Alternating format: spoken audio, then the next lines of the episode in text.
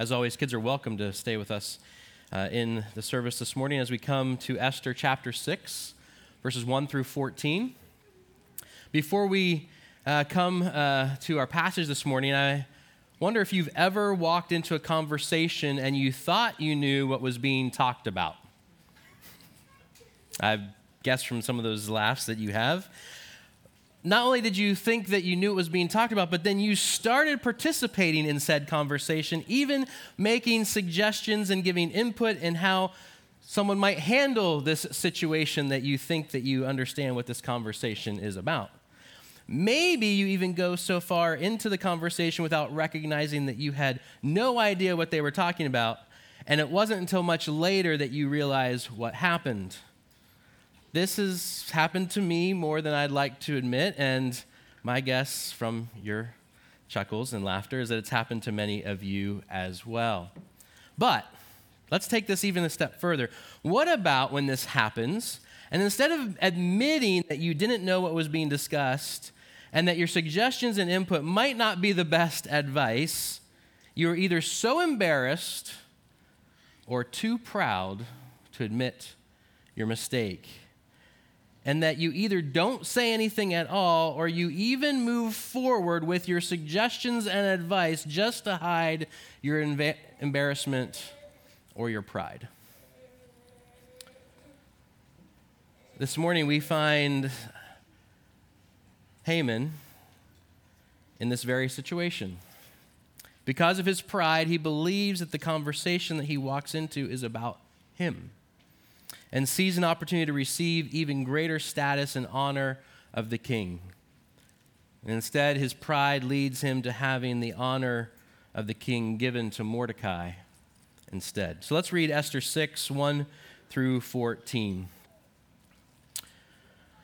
On that night, the king could not sleep, and he gave orders to bring the book of memorable deeds, the chronicles, and they were read before the king. And it was found written how Mordecai had told about Bigthana and Teresh, two of the king's eunuchs who guarded the threshold and who had sought to lay hands on King Ahasuerus. And the king said, What honor or distinction has been bestowed on Mordecai for this? The king's young men who attended him said, Nothing has been done for him. And the king said, Who is in the court? Now Haman had just entered the outer court of the king's palace to speak to the king about having Mordecai hanged on the gallows that he had prepared for him. And the king's young men told him, Haman is there standing in the court. And the king said, Let him come in. So Haman came in, and the king said to him, What should be done to the man whom the king delights to honor? And Haman said to himself, Who would the king delight to honor more than me? And Haman said to the king, for the man whom the king delights to honor, let royal robes be brought, which the king has worn, and the horse that the king has ridden, and on whose royal and on whose head a royal crown is set. And let the robes and the horse be handed over to one of the king's most noble officials. Let them dress the man whom the king delights to honor, and let them lead him on the horse through the square of the city, proclaiming before him, Thus shall it be done to the man whom the king delights to honor.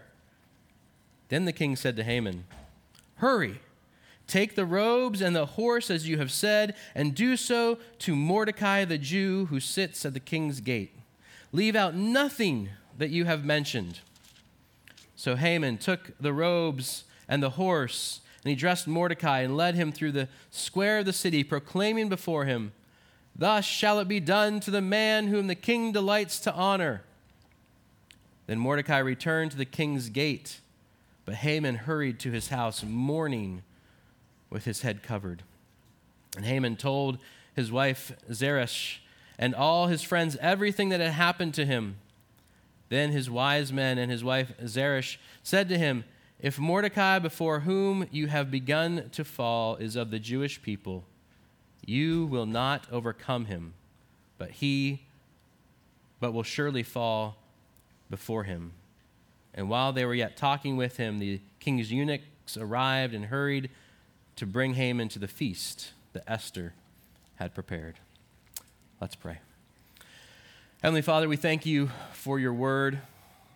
Lord, we pray that as we come to your word today, that, Lord, that we would indeed have eyes to see and ears to hear. Lord, that we would be conformed to it and transformed by it. Lord, we pray all this in Jesus' name. Amen. So, as we continue our series in the book of Esther, last week Pastor Alex preached from chapter 5. And in chapter 5, we saw two plans be, being put into place. Esther goes before the king, risking her life, and requests that the king and Haman come to a special banquet in their honor. At the same time, even after being honored by the queen, Haman finds himself filled with wrath toward Mordecai and goes home to recount how great he is, and a plan is made to kill Mordecai immediately, not waiting for the subsequent uh, edict of the king. What we discovered in our text is that Esther was willing to stand in the gap between her people and the king, even willing to die. And even more than Esther being willing to die, we know another who stood in the gap. That is Jesus Christ and gave his life for his people. And we saw that because Jesus has given his life, we can approach the eternal King in humility and obedience and for God's glory. This morning, we pick up the story on the night of this banquet given by Esther. Our text tells us that on that night, the king could not sleep. Maybe it was something he ate, and uh, maybe some of us have had that experience before. We've eaten something that didn't quite sit right, and we were up all night. Maybe it was knowing, not knowing what Queen Esther was going to ask for. Maybe his mind was racing with all the different things that Queen Esther might ask of him. Maybe he had insomnia, and this was a common occurrence. We don't know what the immediate cause was, but the Greek translation makes what is implicit explicit with this statement. I've noted before that the Septuagint, the Greek translation, often inserts the Lord or God in places where it's not in the Hebrew to, as a way to kind of point out that God is at work. And it says, The Lord took sleep from the king that night. In God's providence, the king could not sleep that night. So he asks for the book of memorable deeds, the Chronicles, to be read to him. And I like to think that in his frustration over his sleeplessness, he thinks, What is the most boring thing that I could read? ah, the book of Chronicles. Yes, bring the book of Chronicles of the deeds of the kings to help put me to sleep. And instead, what he finds is that he has made a significant oversight. Something on his watch was not done correctly. He was mortified to find that nothing had been do- done to honor, honor Mordecai publicly for the foiled assassination plot against him five years earlier. It was important that Persian kings, I would think any king really, publicly reward those who were loyal as means of promoting their own safety in treacherous times. And Mordecai, what's interesting here, I think we get a little insight. Mordecai, no doubt, had been painfully disappointed by this oversight. I mean, it had been five years. And if the Persian kings were known to honor those who had uh, stood by them, who had uh, helped protect them, for him to not have received this honor would have been very disappointing, I would assume. And this may give us some insight into why Mordecai refused to bow to Haman.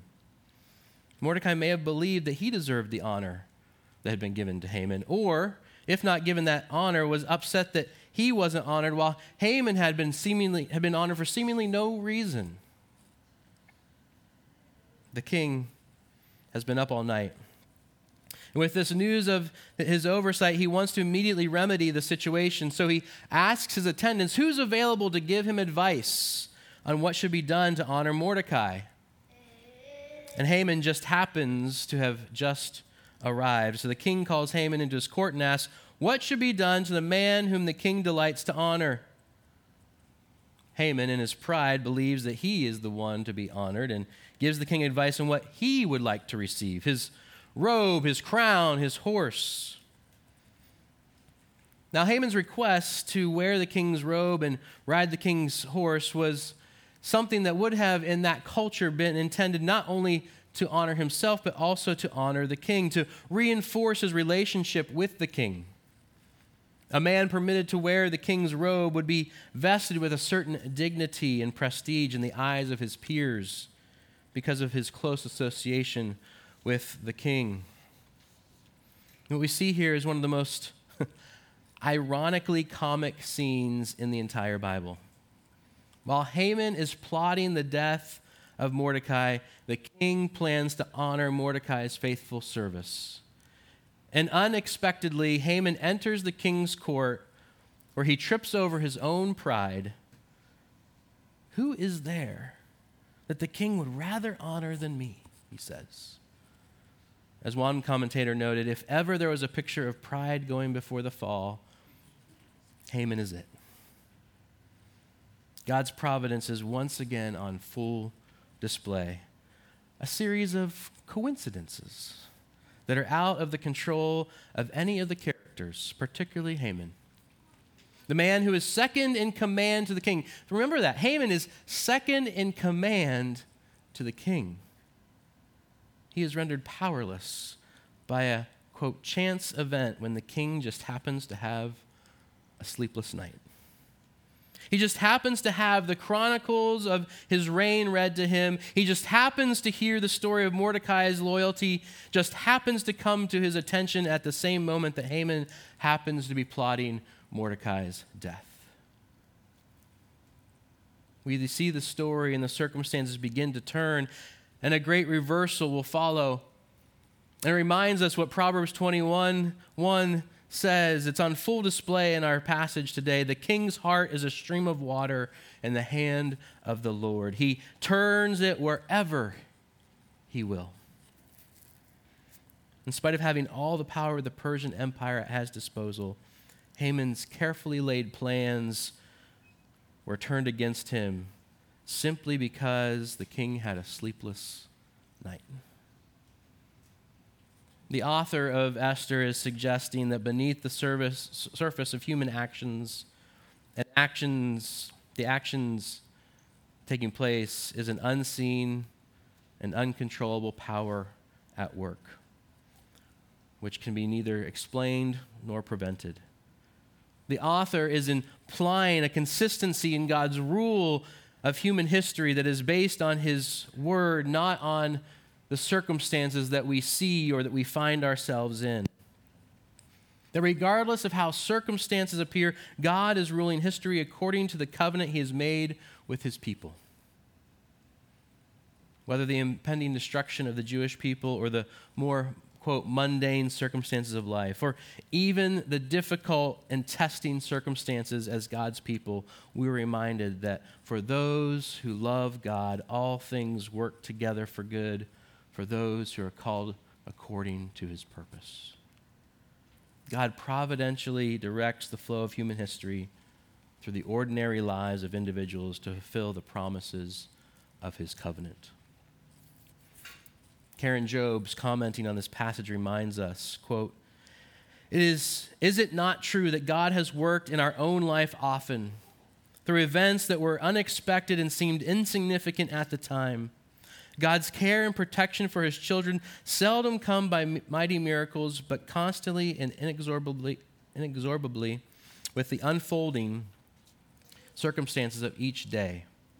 As one thing leads to another, Tiny miracles of God's providence direct your steps. Of course, not all of life's circumstances are pleasant. Life circumstances can be tragic, ugly, and destructive, like the plot to annihilate the Jews of Persia. The death of a loved one, serious illness, wayward children, broken relationships, shattered hopes and dreams. All are links in the uninterrupted chain of life. And while none of these things is good in itself, even in the worst of life circumstances, God is working to fulfill his perfect promises. One thing leads to the next. The path to the joy God promises may wind through the swamps of suffering and despair. And while we could leave our explanation and application of our text here, that God's sovereign rule and care over his people is happening all the time, often unbeknownst to us. There is one more aspect of our text that if we miss, we've missed a wonderful truth. And in fact, we've missed how we can trust in God's providence. Because as she points out, as Karen Jobes points out, not all of life, in fact, a good portion of life is not roses, is not laughter, is not skipping through fields of daisies. It is hard. And how do we, as God's people, facing the impending annihilation of a people, facing the hardships of life. How do we trust that our God is good? How do we trust that His providence is ultimately for us and not against us?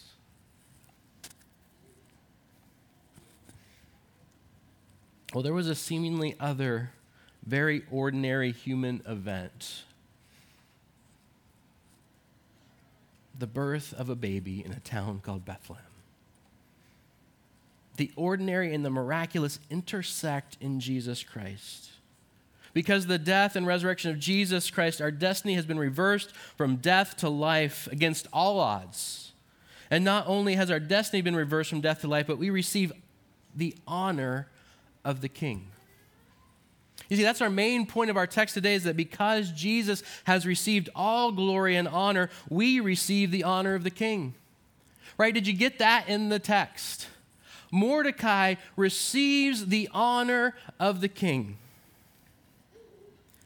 You see, Jesus has entered the courts of the Father, been given all glory and honor, been lavished with the entire inheritance of heaven, and when the Father, Son, and Holy Spirit have the book of Chronicles read to them, they read of treachery done to overthrow the king. But they don't read any of our names as stopping the plot. In fact, we were the ones plotting against the king. But Jesus takes the punishment that we deserve. And not only that, but then our names are inexplicably written in the chronicles of the king. We are given his robes. A crown is set on our head. We ride on his horses. We are given rooms in his castle. We receive the honor of the king.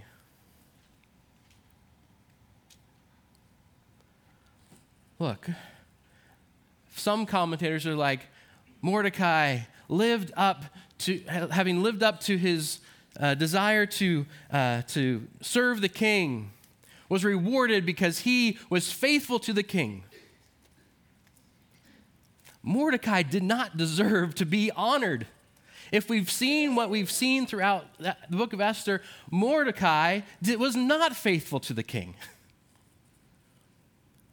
because he would not bow to Haman.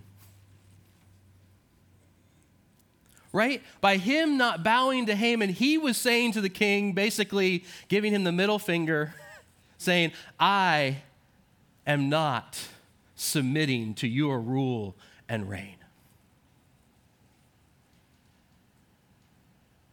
he may have, in one aspect of his life, honored the king by seeking to preserve his life, but he was just as guilty of not serving and honoring the king. And yet he receives an honor unexpected, an honor undeserved Brothers and sisters, that is our story. no matter what we might say, no matter how we might have lived a certain portion of our life, just like Mordecai, we do not deserve to be honored by the king.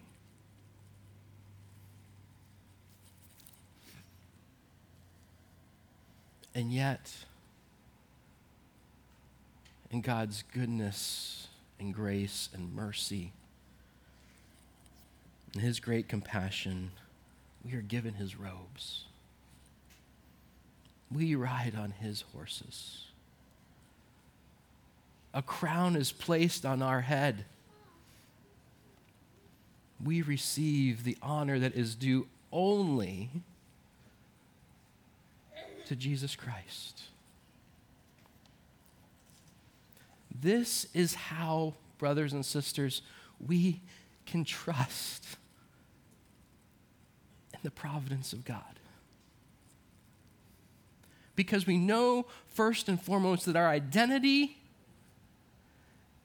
is in Christ and our identity as a son or daughter of God who is honored who is blessed, who the crown and the robe has been placed upon us.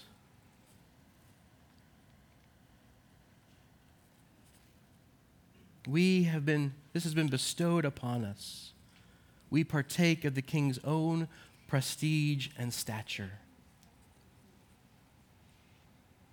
And so when we experience the hard providences of life.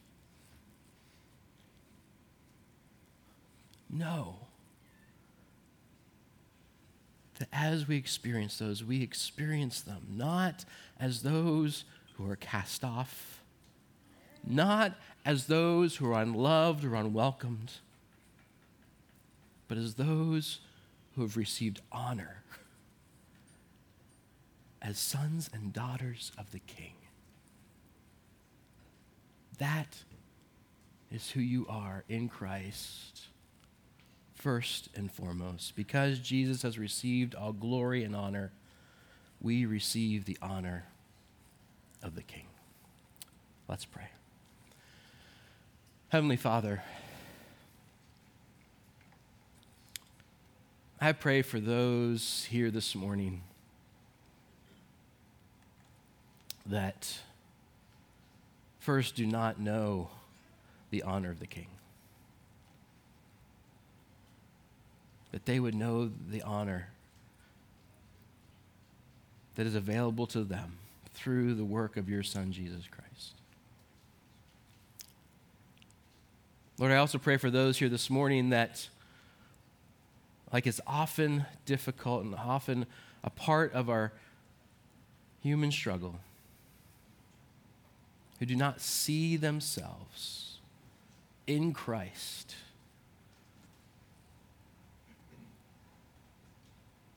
Who have not known that deep in their heart, in their soul, that they are a beloved child of God. They are your beloved child, and you place your honor upon them. May they know that this day as they have not known it before. And Lord, as we walk the path of this life, may we know that identity as we trust in your ultimately good providence in our lives. We pray this in Jesus' name.